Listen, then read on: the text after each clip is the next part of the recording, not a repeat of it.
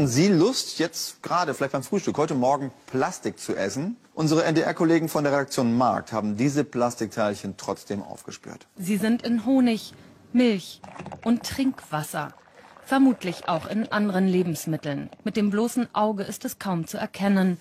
In die Lebensmittel gelangt es vermutlich durch die Luft oder das Wasser. Wir haben Regenwasser untersucht. In Regenwasser findet sich große Mengen dieses Materials. Wir können davon ausgehen, dass Mikroplastik überall in der Atmosphäre zu finden. Die Auswirkungen auf den menschlichen Körper und die Umwelt sind noch ungeklärt. Versuche mit Miesmuscheln führten allerdings zu starken Entzündungen im Gewebe. Hier im Westen diese Schlangenlinien, das haben wahrscheinlich am Nachmittag über der Nordsee ein paar Flugzeuge, Militärflugzeuge rausgebracht. Und in etwa fünf bis sechs Kilometer Höhe hat mit Wetter so nichts zu tun. Ohne Zweifel, wir scheinen in eine Warmphase mit der Erde zu geraten. Der Mensch möchte ja gerne das Klima kontrollieren, es nach seinen Vorstellungen einrichten. Der neue Trend ist es, dafür technische Mittel einzusetzen und die sehen so aus.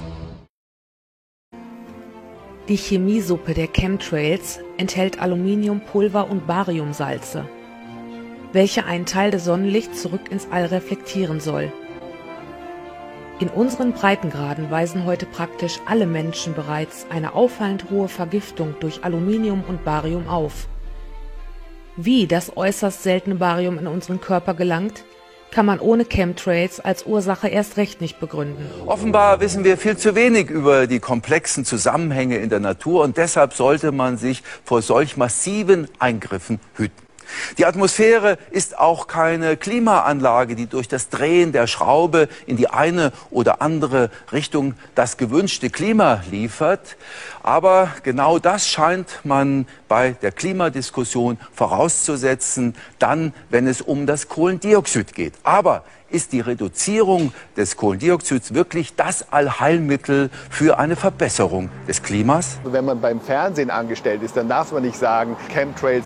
Die normalen Kondensstreifen, also nicht die mit Chemikalien versetzten, diese Kondensstreifen treten aufgrund kalter Luft bei minus 30 Grad Celsius auf. Dazu muss man sich in großer Höhe befinden, ungefähr bei 9 Kilometern. Die Abgase enthalten zudem Kohlen, Stoffdioxid und Wasserdampf. Daraus entstehen Eiskristalle und das ist der weiße Streifen hinter den Flugzeugen. Die Eiskristalle erwärmen sich, lösen sich auf und die Streifen verschwinden. Das dauert höchstens eine Minute.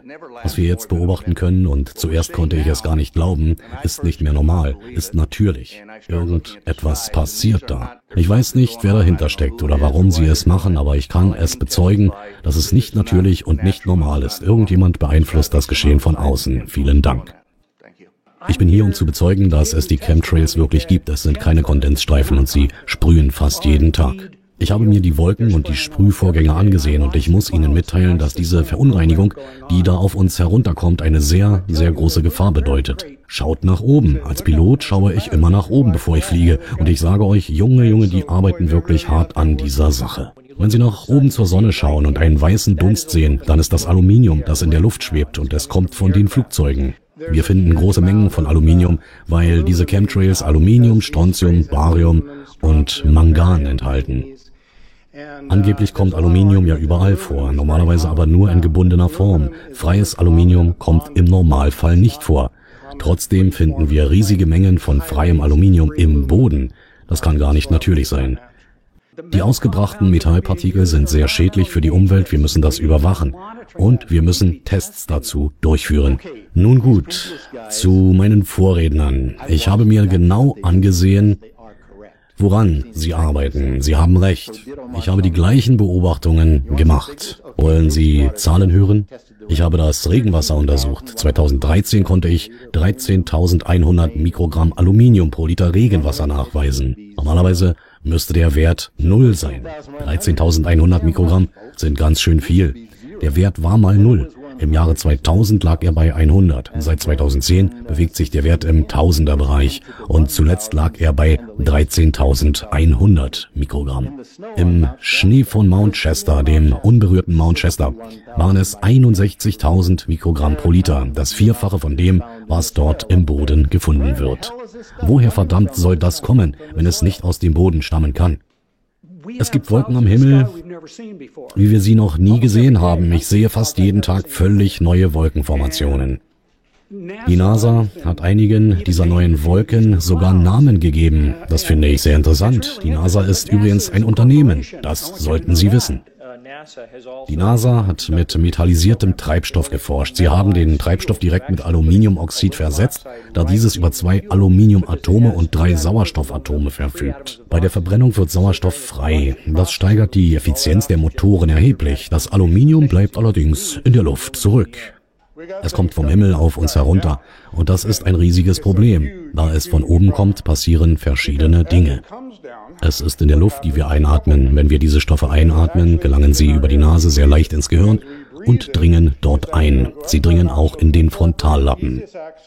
Die Schadstoffe wurden bereits genannt, zum Beispiel Aluminium. Aluminium ist davon der wichtigste Stoff, denn er verursacht als primärer Produzent von freien Radikalen eine vorzeitige Apoptose, also einen Zelltod. Wie viel giftigen Feinstaub wir tagtäglich einatmen, wird an Messstationen wie hier bei der EMPA in Dübendorf ermittelt. Im Elektronenmikroskop analysieren die Forscher für MTW eine Feinstaubprobe. Unter starker Vergrößerung wird die giftige Luftfracht sichtbar. Kopfzerbrechen hingegen bereiten den Forschern die ultrafeinen Partikel, welche den Hauptbestandteil ausmachen. Diese winzig kleinen Partikel sind bislang kaum erforscht und können erst seit kurzem überhaupt gemessen werden. 100 Nanometer, das ist etwa 1000 Mal weniger als der Durchmesser von einem menschlichen Haar. Feine Haare in der Nase filtern Partikel, welche größer als 20 Mikrometer sind. In der oberen Luftröhre wird über Schleimhäute der Staub größer 10 Mikrometer herausgefiltert. Die unteren Atemwege sind mit Flimmerhaaren und einer Schleimschicht überzogen. Hier bleibt Feinstaub zwischen 5 und 10 Mikrometer hängen. Die kleineren Partikel gelangen in die äußere Peripherie der Lunge, in die Lungenbläschen. Die Lungenbläschen sind von feinen Blutgefäßen umgeben. In diesen Blutgefäßen findet der Sauerstoffaustausch mit dem Blut statt. Die roten Blutkörperchen transportieren den lebenswichtigen Sauerstoff im Blutkreislauf. Gefährlich könnte es werden, wenn man den giftigen Feinstaub auch hier finden würde. Maximal eine Stunde verteilen sie sich in der ganzen Lunge, im ganzen Lungengewebe. Sie gehen also durch Zellen durch und durch, durch das ganze Gewebe durch. Die dreidimensionale Darstellung der Probe zeigt ein brisantes Resultat. Die grün gefärbten Partikel sind in die Blutkörperchen eingedrungen. Die Gehirnzellen werden vorzeitig abgetötet.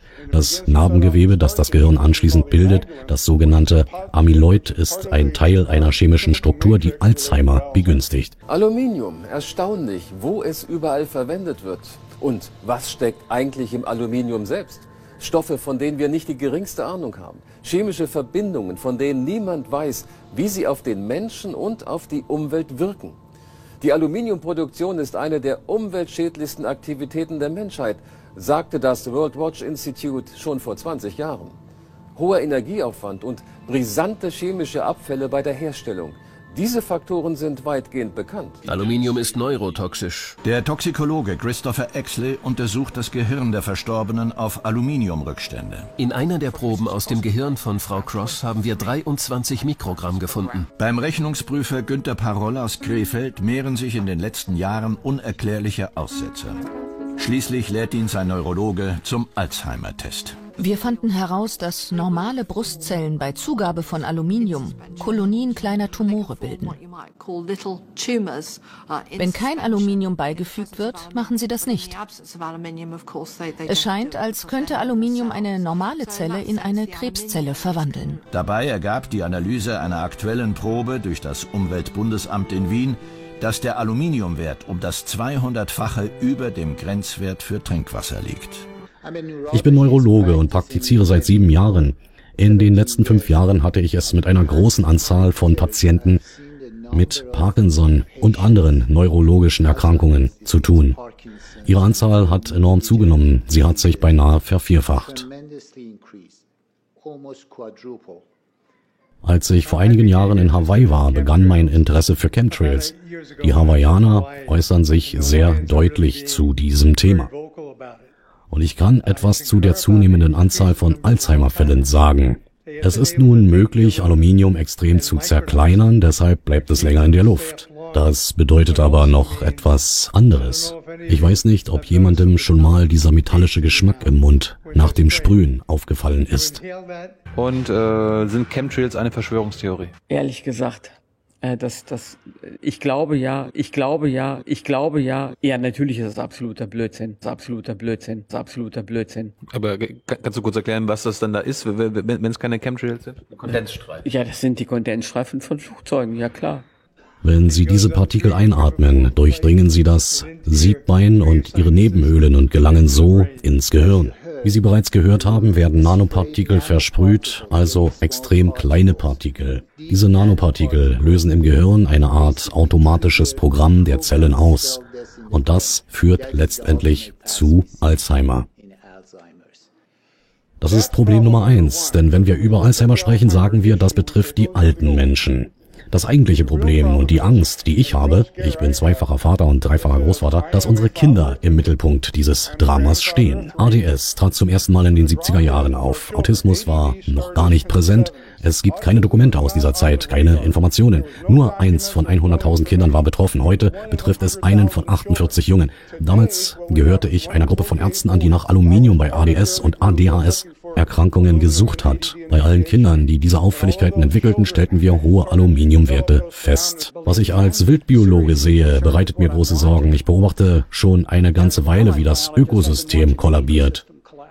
Wenn wir alle Organismen in unseren Flüssen verlieren, weil mit Aluminium belastetes Wasser in unsere Flüsse gelangt, sterben unsere Mikrobakterien ab und das gesamte Ökosystem wird gestört. Das geht weit über eine einfache Verschmutzung hinaus. Wie ist Monsanto auf die Idee gekommen, aluminiumresistente Pflanzen zu entwickeln? Diese Frage hat noch niemand gestellt. Insekten. Ich habe Studien in Siskiyou County durchgeführt. Es gibt von ihnen nur noch circa 20 Prozent dessen, was einmal normal war. Die Wasserinsekten haben seit 2006 rapide abgenommen auf ungefähr 20 Prozent der normalen Population. Dieses Jahr habe ich bereits 200 Forellenmägen untersucht. 89 Prozent waren leer. Das gleiche gilt für Steinfliegen, Zweiflügler und Köcherfliegen. Sie sind weg. Ich habe das Wasser getestet und festgestellt, dass Aluminium in der 47-fachen Menge des normalen vorhanden war, Strontium in der 10 bis 20-fachen und Barium in der 20-fachen Menge. Ab 1993 hat die Air Force eine In-vitro-Studie über die Toxizität von Aluminium-Nanopartikeln in Lungenbläschen von Ratten durchgeführt. Das heißt für Laien, sie haben die Auswirkungen dieser Partikel auf weiße Blutkörperchen in den kleinen Luftbläschen der Lunge getestet. Ich habe an die US-Regierung geschrieben, weil die Air Force ein Buch mit dem Titel veröffentlicht hat, ab 2025 kontrollieren wir das Wetter. Ich bitte Sie dringend, Geoengineering in Chester County zu verbieten und eine entsprechende Verordnung zu verabschieden. Warum gibt es Spitzenwerte von Alzheimer und Aluminium? Was machen diese Fasern hier in Chester County? Am 14. Januar gab es im ZDF einen Wetterbericht, der bei den Zuschauern viele Fragen offen gelassen hat. Der Meteorologe Gunther Tiersch hatte schlangenförmige Wolken auf dem Radarschirm, die sich mit keinem Gesetz der Meteorologie erklären ließen. Das haben wahrscheinlich am Nachmittag über der Nordsee ein paar Flugzeuge, Militärflugzeuge rausgebracht. Bereits 2005 waren dem Meteorologen erstmals solche merkwürdigen Geisterwolken aufgefallen. Als das Phänomen wieder auftauchte, gingen Brandt und seine Mitarbeiter an die Öffentlichkeit. Daraufhin beschäftigte das Rätsel eine ganze Wissenschaftlergruppe vom DLR, Forschungszentrum Karlsruhe, der Universitäten Bonn und Hamburg. Ihr abschließendes Urteil, es musste sich um Düppel oder auch Chef genannt handeln, eine militärisch genutzte Substanz zur Radartäuschung. Es waren Wolken auf dem Radar, die künstlich erzeugt wurden durch militärische Emissionen von Partikeln, von Düppeln auf dem Radarwelt über Norddeutschland über hunderte von Kilometern. Für die enorm großen Geisterwolken aus Richtung holländischer Küste müssen immer wieder tonnenweise der Substanz über der Bundesrepublik niedergehen. Wir richten Umweltzonen und Ähnliches ein. Und, ähm, und anscheinend gilt die Umweltzone in, in, der, in vier, fünf Kilometer Höhe ähm, über der Nordsee anscheinend nicht und über Deutschland nicht. Da spielt es keine Rolle, was da ausgebaut wird. Finde ich unglaublich. Zu den riesigen Düppelwolken, die von der holländischen Küste regelmäßig über Deutschland ziehen, wollte man sich nicht äußern. Alle 20 bis 30 Tage ungefähr, konservativ abgeschätzt, gibt es diese Wetterlagen, wo auch diese Partikel auftauchen. Von der Nordsee her, Hochdruckgebiet darüber, von Nordwesten her kommt das rein. Und wenn man das wirklich mal auswerten würde, würde man überrascht sein, wie häufig das auftritt. Also alle 20 bis 30 Tage so eine Situation mit einem flächenhaften Partikelstrom. Und das hier ist Auch wenn diese Militärwolken nicht von der Bundeswehr stammen, dass sich niemand verantwortlich fühlt für Stoffe, die regelmäßig über Deutschland absinken und die eigentlich verboten sind, halten die Meteorologen schlichtweg für absurd. Absurd ist ja noch eine nette Umschreibung. Hier wird die Bevölkerung getäuscht. Jetzt kommt's aber noch besser. Als die besorgten Bürger nun wissen wollten, was das genau für ein Zeug ist, das da immer wieder mal vom Himmel fällt, erklärte die deutsche Luftwaffe, dass Düppel harmlose Glasfasern sind, die man mit dem Hausmüll entsorgen kann. Wenn Düppel tatsächlich so harmlos sind, warum müssen dann Luftwaffenangehörige Atemmasken tragen, wenn sie damit zu tun haben? Die Studien der Bundeswehr liegen unter Verschluss. Doch als man dort hört, worum es sich handelt, möchte man mit der Sache nichts zu tun haben. In einer amerikanischen Studie neueren Datums ist zu lesen, die Frage bleibt offen, ob die Fasern während des Ausstoßens oder durch Verwitterung zu lungengängigen Partikeln zerbrechen können. Es gibt keine Daten bezüglich der Effekte von solchen Faserpartikeln auf Lungenflügelgewebe. Was Mineralfasern so gefährlich macht, ist die hohe biologische Stabilität. Die Analyse des Materials mittels der Röntgenfluoreszenzanalyse hat ergeben, dass die Hauptbestandteile Aluminium und Silizium sind, neben Calcium, Magnesium und Bohr. Es scheint sich also um ein normales Glasmaterial zu handeln. Wir haben jetzt mittels anderer Methoden noch den Gesamtgehalt an metallischem Aluminium versucht zu bestimmen und sind darauf gekommen, dass es sich um 60 Prozent Aluminium und ungefähr 40 Prozent Glas handelt. Auffällig ist der hohe Aluminiumanteil, der laut veröffentlichten Angaben viel geringer hätte ausfallen müssen.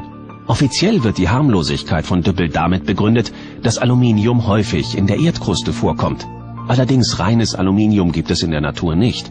Ob Nanopartikel reinen Aluminiums, wie bei anderen Elementen bekannt, schädlich sein können, welche Auswirkungen sie auf Organismus und Umwelt haben, behandeln die vorliegenden Studien nicht. Wenn man die Fasern vergleichen will mit bekannter Glaswolle, dann kann man wirklich sagen, es ist ähnlich, aber es kommt hinzu, dass diese Fasern noch mit äh, Aluminium beschichtet sind. Genaue Zahlen, wie viele Tonnen über Deutschland jährlich verstreut werden, gibt's offiziell nicht, aber uns liegen immerhin Zahlen für ein Bundesland vor. Allein beim jährlichen NATO-Manöver Elite werden über Baden-Württemberg rund 2,5 Tonnen gestreut.